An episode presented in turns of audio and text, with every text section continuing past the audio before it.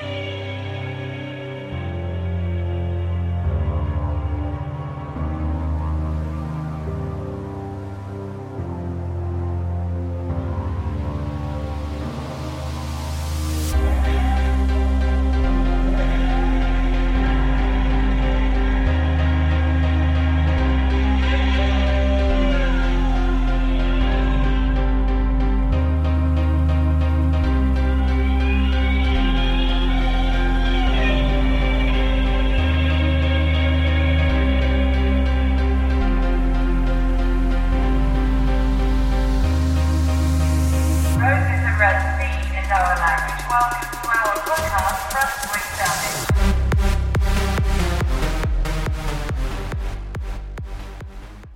Hey guys, welcome back to another episode of Front Wing Damage. Today we're going to review the Monaco Grand Prix.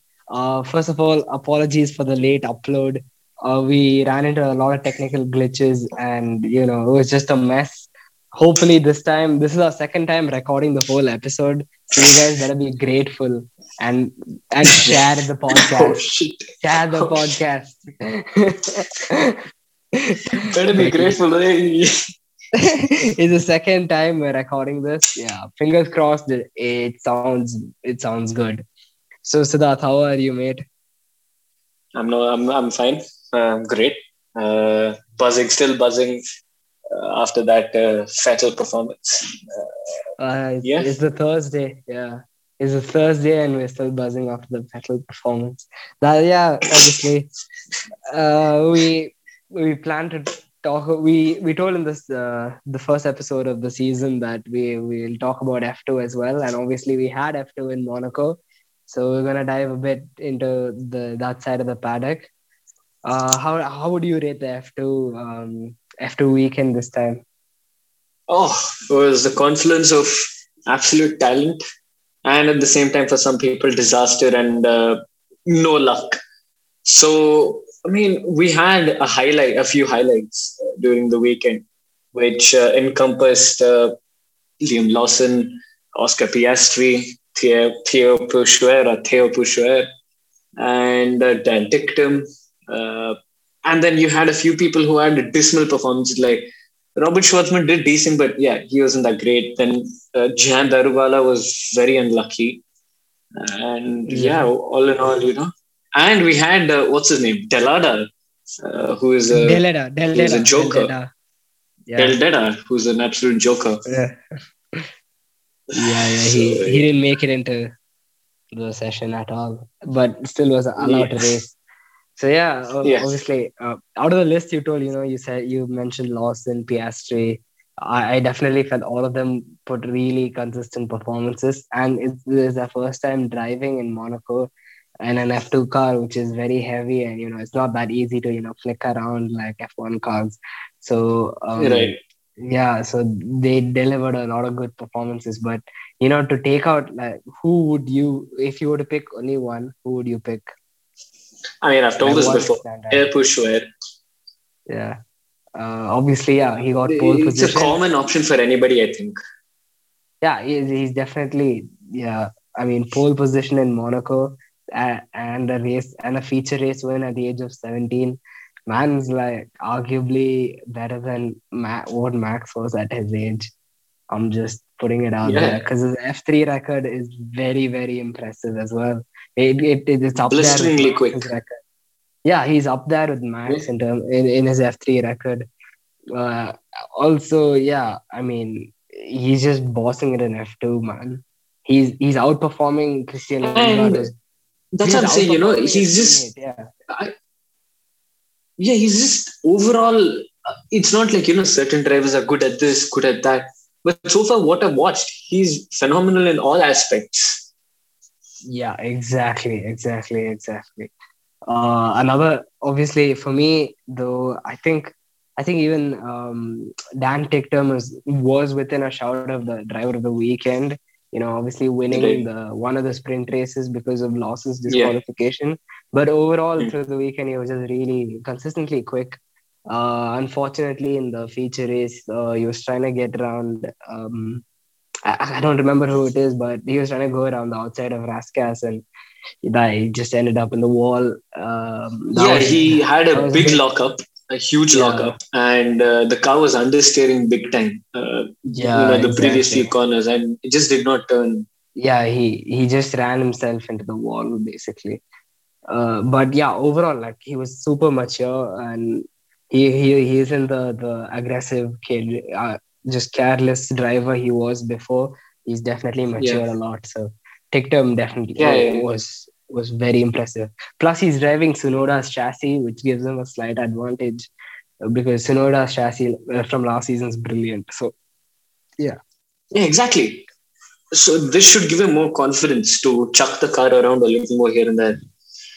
But um, yeah, o- overall, you know, the F2 season, F2 season, Jesus. F2 race F2 weekend. race, yeah, well, it was uh, very exciting, and it has given all us F1 fans uh, an insight on what we can expect uh, over the next uh, 10, 12 races.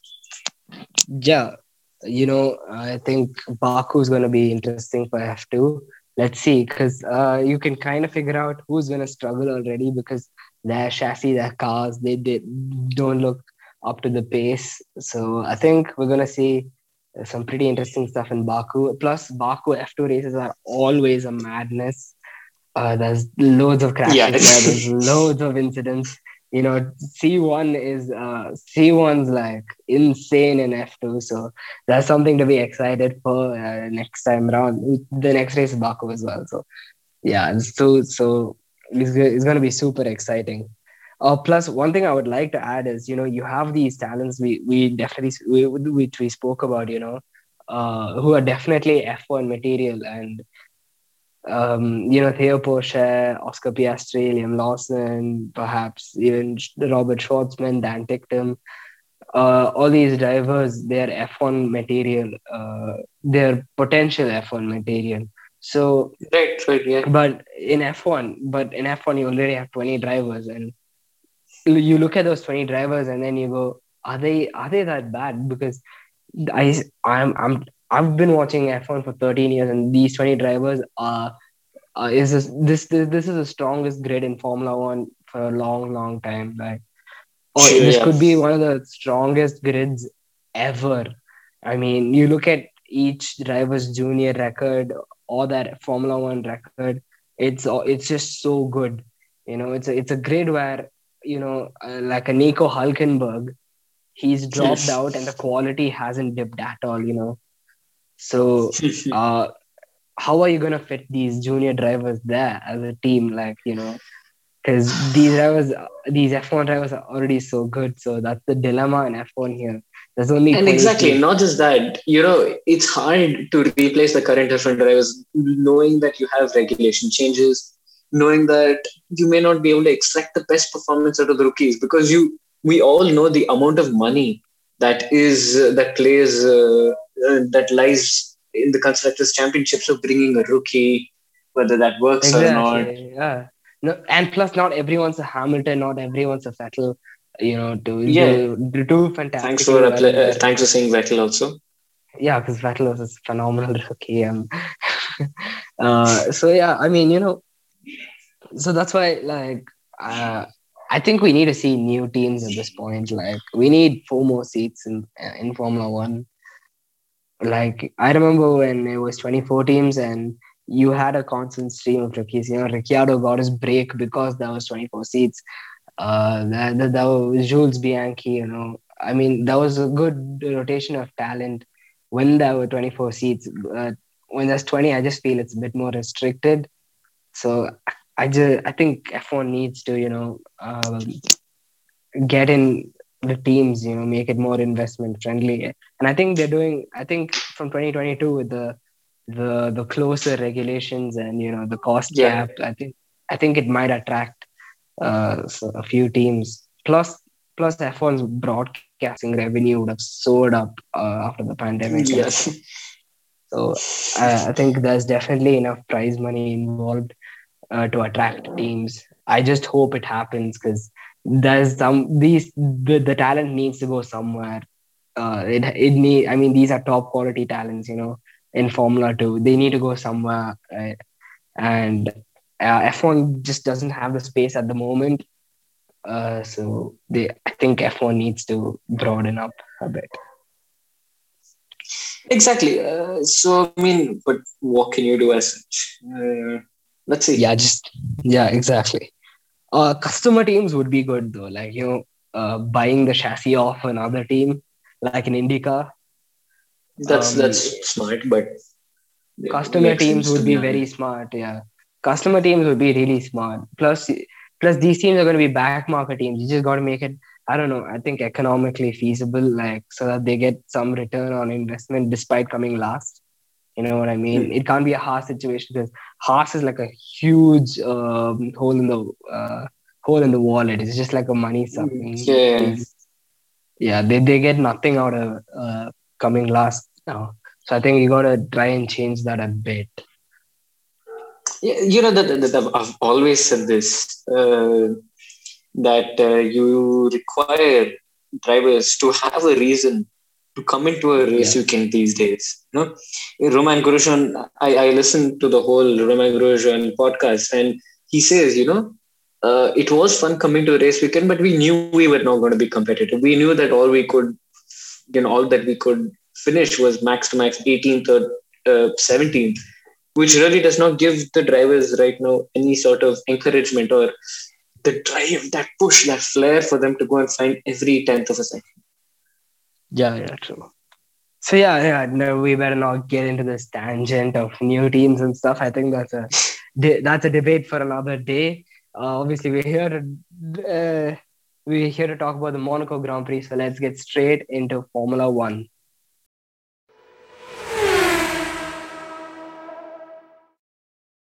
The weekend, uh, so qualifying, you know, in Monaco is super important, and uh, qualifying never fails to disappoint. You know, you always have that red flag, you always have that controversy, and we did have it this time around with in Q3 with Leclerc binning it out of uh, the sw- swimming pool section.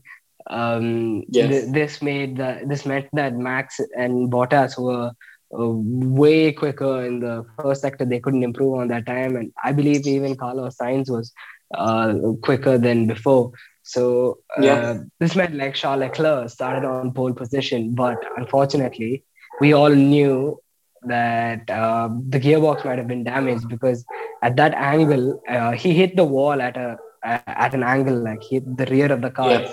where the gearbox is placed, hit the wall, and that could have meant gearbox damage. Yeah. Uh, Siddharth, do you want to? Yeah. So what usually happens is, you know, gearbox and your PU unit and everything are designed Uh, to is, operate at a the, way, by the way, for the guys, uh, for the new fans listening, PU is power unit. That's the engine. Oh, it's not pre-university. Oh shit! I Oh, forgot. yeah. Sorry. hey, Siddharth, don't make me chuck you out of this podcast, man. Hey, that's such a bad joke. Oh my god. okay, I apologize. I apologize on behalf of Siddharth for that joke. We'll move on quickly. Yeah, so we have certain- we have certain things like the PU and the gearbox and everything, which are supposed to be operating at very low range of disturbance or vibrations or anything like that. But then when you have such an impact on the side of the car, which houses the gearbox, it does call for speculations uh, whether the gearbox could be damaged or not. Because you know, even a slight disturbance to the position or a slight disturbance to the working of the gearbox could create huge implications. As we all know, Formula One is such a specific, time specific um, uh, sport. But Matteo Binotto has come out saying that uh, Leclerc's gearbox failure could have been, could, you know, it, it's not uh, uh, sure that it was triggered because of his crash. It could have been for some other reasons also. Because what happened was Ferrari that night, they went and checked the gearbox in terms of aesthetic, uh, the looks of it uh, and tried making it work a little, and it worked. But then the next morning, when he tried the warm up lap, clutch to Yeah. first worked, and then your first to second worked. But then after that, uh, the whole thing was gone. Yeah, we all know the story. We all know the team radio and stuff. So that basically meant Max started on first, although he's not allowed to go into the first grid slot. Uh, you Yeah. have to start in the grid slot you you uh, qualified in. Um, so Yeah. yeah. you know, we had a good start. You know, Bottas actually got a good launch, but because it's such a short and tight run down, Max could just cover the inside pretty well and pretty aggressively. Uh, and yeah, you know, Max was off. Uh, the first the first part of the race was very very interesting. You know, because uh, okay, Max the leader. Let let's say he was a pace setter. Uh, at a point, um, uh, most of the times in the first stint, he was the fastest, right? Um, and Bottas was about three four tenths slower. And then in, you had Carlos Sainz in third. You know, the, they were just following the lap time in the of the car in front. Um, but two drivers who were incredibly quick was uh, P7 and P8, if I'm not wrong. That is uh, Vettel and Perez. They both were matching Max Verstappen- Verstappen's time uh, up in front. Like I believe there's only one tenth difference in the laps. And at a point, Vettel was the the second fastest driver uh, in terms of pace in the in the whole uh, in the whole track. So that that was a bit weird because normally you don't see drivers in seventh and eighth, you know, challenging the times of the guy in first, right? Yeah. So, plus, yeah, and you know, uh, Hamilton he might have gone faster if if Gasly wasn't in front of him, but he didn't really close the gap to Gasly in the first stint at all. So yeah. So that's what that's what I noticed. That was a bit weird compared to other races because that's the nature of Monaco. Yeah. Oh, what a race though. I mean, we had we had Aditya Swaminathan getting his he managed to get his PhD in maths during the race. Uh, uh, the the way you know it was so close the time intervals that you could see that the time interval between each car was somewhat constant. So who Yeah, would yeah. trigger the pit stops? Who would be quicker? Would he be quicker on the out lap? Would he be quicker on the in lap? You know, those kind of thoughts really did prevail throughout the race more than the overtaking. Yeah. It was more of the mind battle or the strategic battle again that played Yeah, uh, part of this That- race. yeah, it was the modern Monaco, you know.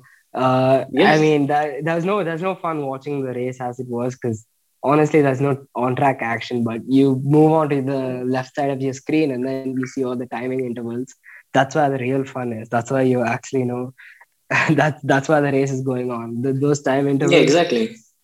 that's why you need to focus on if it's a boring race because that that gives everything about the strategy the consistency of the drivers how how how, what what they're doing in the stint are they pushing or are they you know um, saving tires or saving fuel so uh, i think yeah what Siddharth said was right the timing i mean i was glued onto the timing intervals Same. So we can skip right to the pit stops because the pit stops were the only action part of the the race, basically, if you wanted on track action. So uh, let's start off with the, you know, we're going to focus mainly on the top eight this race because that's what was the most interesting part of the race, the top, the the battle within the top eight. So, you know, Gasly was the one who initiated the stop. Uh, he did the undercut. So, guys, to give you a bit of context, in Monaco, the longer you stay out, the more time you gain. That means the overcut. That means um, pitting, uh, pit, like basically going pitting later on in a race is called an overcut.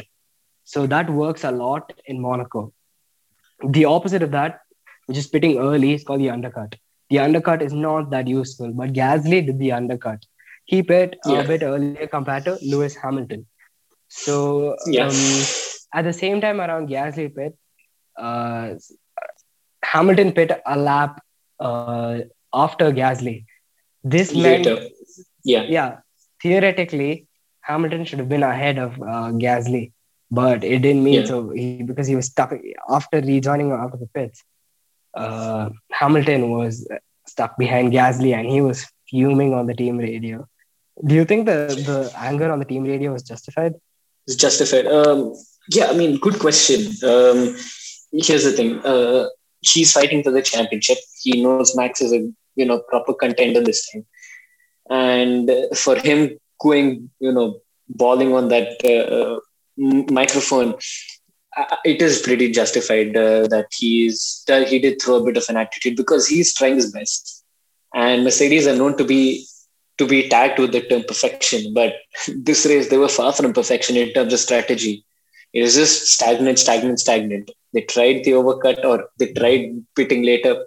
Hamilton's outlap was uh, sorry, in lap was pathetic. Uh, so Mhm. yeah, I mean, it, it is justified in a way, but in the same time, you, you know, it does create a sense of dem, you know demoralizing uh, thought process if you do ball and that microphone. But I'm sure Mercedes know what they're doing.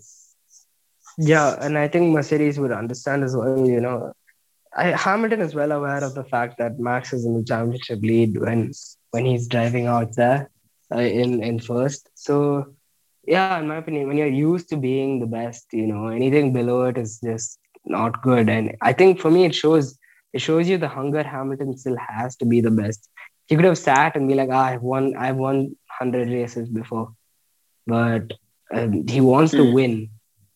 That's why he's angry. I think every that shows F1 you- driver is like that. yeah, exactly. That shows you the mentality he has, and I don't have a problem with him complaining. Why? Why can't he complain? You know, he's entitled exactly. to. He is exactly. So I don't know what other. I mean, there's a lot of times where Hamilton's complained for the wrong reasons and being called out a crybaby, which would- be justifiable. But here, in this context, no, Hamilton. Hamilton way. has. Yeah, Hamilton has the right. You know, because it's Pierre Gasly who he was behind out. I mean, if you clear Gasly, that's valuable points in the championship. So I think he'd be. And if he cleared Gasly, And- he could have had a run at Ham, uh, Vettel. yeah, and yeah, to rub salt in the wounds, Vettel was ahead of uh, Hamilton as well. So he lost two positions because of the pit stop. Um, okay, going now in chronological order, the next person to pit was uh, Hamilton's teammate Valtteri Bottas. Oh boy, was this the moment and a half? Literally, less than a minute later, after Hamilton pit, Mercedes wheel gun absolutely failed on Bottas's right uh, right front tire. Look at the margins, man. Less than half a minute. If that happened to, it could have happened to Hamilton easily, but it happened to Bottas. That's how fine the margins are, and that would have been huge implications for the championship if it happened to Hamilton. Man, shows you the mar- margins in the sport. Okay, yeah. So it's it's a, it's a very i i this story has two sides to it, and uh, I mean more or less now we all know what happened. So and quite a few fun facts as well. So what happened was what happens is a, a, tire is set to the wheel axle uh, using um, a nut and bolt, which has threadings to it. Now the only reason it gets connected is because of these threadings and uh, so and then you have a wheel gun which spins at nearly ten thousand RPM. So the Bottas came, he parked his car. Uh, the mechanic uh, did vroom vroom and tried to remove the wheel, but then you could see metal shards spraying up throughout, you know, throughout the whole place. And uh, but then you know, it, it still did not come out. The wheel did not come out, and then that's when the uh, the you know the team decided that he should retire. So what Toto Wolff has said is that it was actually Valtteri Bottas's fault.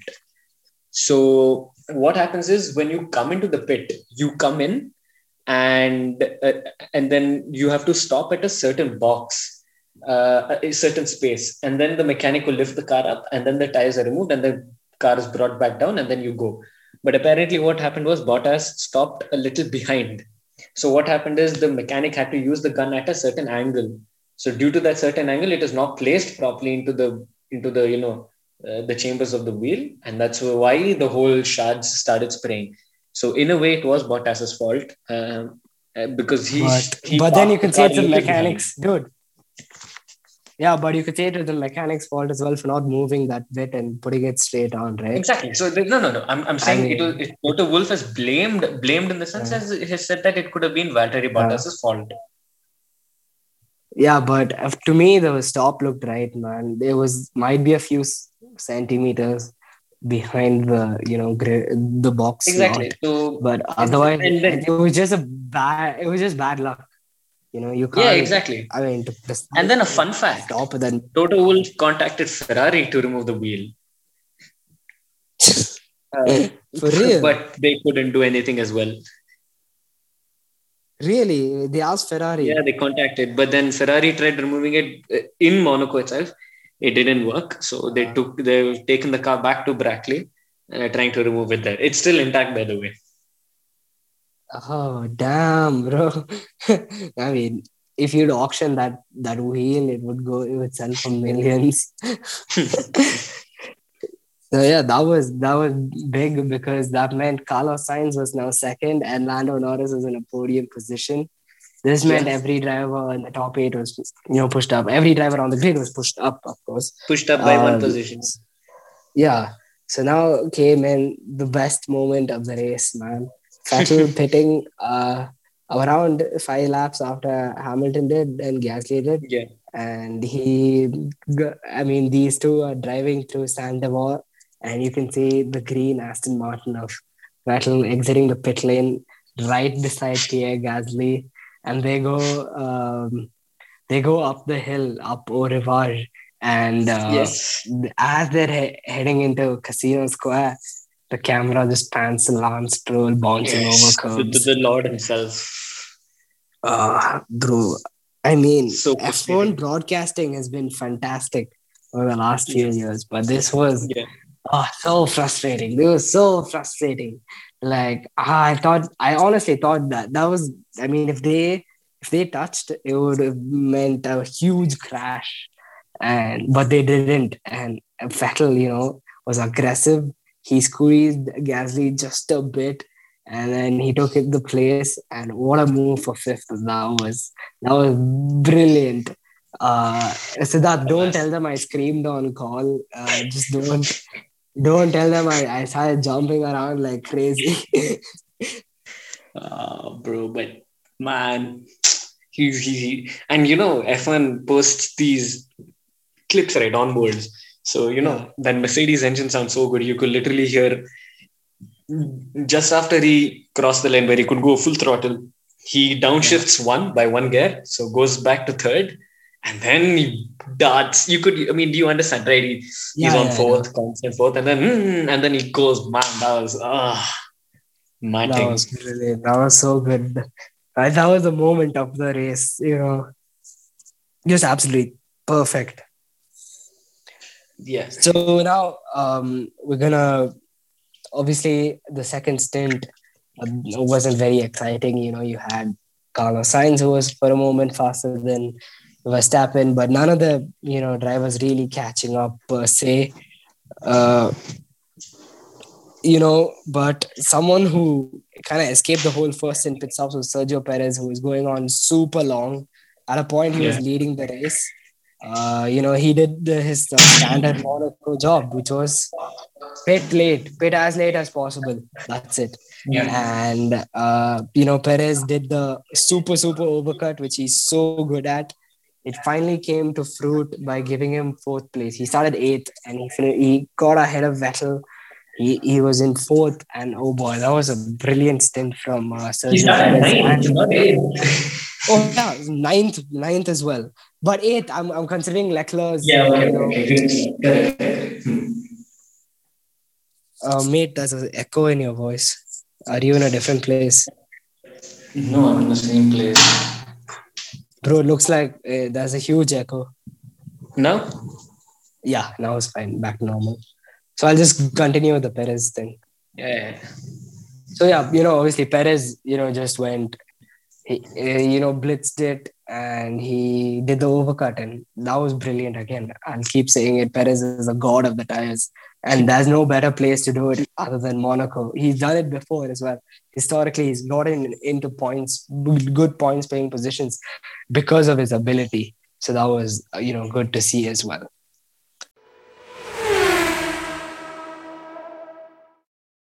So, guys, I think we've wrapped up the race pretty well. Um, you know, that was not much on track, but I think the pit stops were definitely interesting. So, you know, we've made we've done these social media posts before, but we're gonna talk about it a bit more in detail. Uh, this is uh, this is best and worst driver from the weekend. Yeah, uh, best, according to me, easily by a mile, Sebastian Vettel. Uh, Uh, yes, I agree. And You know, he the had- worst.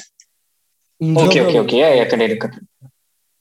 uh, Vettel, you know, obviously in that Aston Martin, you know, he's been struggling all season, and now in Monaco, in such a, you know, Monaco is always like a very different track.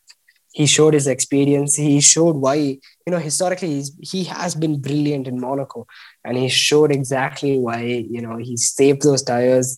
He was second fastest, you know, in an Aston Martin uh, for a very long Yeah. in, in, the first stint, and uh, the brilliant overtake on Pierre Gasly just nailed nailed it perfect. And the, the the cherry on the cake was the ring ding a ding was back for fifth place. Uh, I, ne- I never thought i never thought i'd hear Vettel go ring ding a ding for fifth but then it's just so satisfying right now. It's just super satisfying yeah Vettel best driver of the weekend Yeah, yeah. And worst, I have two nominees. Uh, one on. is Nikita Mazepin. why mate he didn't crash he didn't crash all Yeah, weekend he didn't. Yeah, but i mean that he's just been slow. Uh, yeah, fair enough. Uh, the other one? And the other is Daniel Ricciardo. Oh, yeah. Ricciardo was, I don't like to use the term worst, but he was pretty disappointing. he was very, very disappointing. Um, you know, slow throughout the weekend. Um, 12th in qualifying, that means uh, 13th or 12th, I'm not sure, but 12th in the race. Ah, what a headache of a weekend that was for Ricciardo. You know, Yeah. and salt in the wounds, he gets lapped by his teammate who finished on the podium. That would have that, that would have been a right punch in the gut for Ricciardo. yeah. Man, that's So, but I think what we can definitely say is Ricciardo. Uh, you know, he's had poor qualifying sessions in the past two races, um, and that didn't help this time round because it's Monaco. And yeah, yeah. I mean, other places you, you can gain places and stuff, but he needs to fix his qualifying, man. He's just he's Yeah. not on it in quali. In the, in the last two races, he's dropped off big time in quali, and that's affecting that's affecting his performance. Yeah. So Yeah. actually, to be honest, you know, his his his future in McLaren is pretty bright. See, uh, his Yeah. engineer came on to the radio and said, "Okay, Daniel, you're doing well on the hards. You're top fi- top seven. Keep up the good work. But on the softs, uh, I have another data again that I did not know previously. He was 13th on the softs. Yeah, exactly, and that that shows you because you drive uh, quali on softs, right? Yeah. It shows it. It goes hand in hand, and yeah, man, he's he's got a uh, he's he, as he said he's got to forget it and move on to Baku, which he's Yeah. been good at. So yeah, yeah. yeah. so I think we've reached the checkered flag to our podcast. Before we Yeah, before brilliant, we, uh, brilliant uh, recording. before we uh, conclude everything, we'd like to give a shout out to our two fantasy winners. In the Spanish uh, Grand Prix was won by Vishwas, and the Monaco Grand Prix was won by Divi. And guys, the fantasy is ultra competitive. Monaco is such a good weekend, you know. Uh, so guys, join it. Obviously, it it is. It has monetary risk involved, so do join at your own uh, risk, I guess. Uh, I don't know what I'm saying, but yeah, please do Yeah, join. yeah, yeah. DM us for details. Uh, another thing is follow our Instagram if you haven't already. I'm pretty sure if you're here, you're you are from our Instagram. So do follow us, like our post, comment, get involved, guys. We wanna start a conversation. You know, share your opinions on the race, share it. You know, we'd like to hear different sides of the story. So see you guys at Baku. Ciao.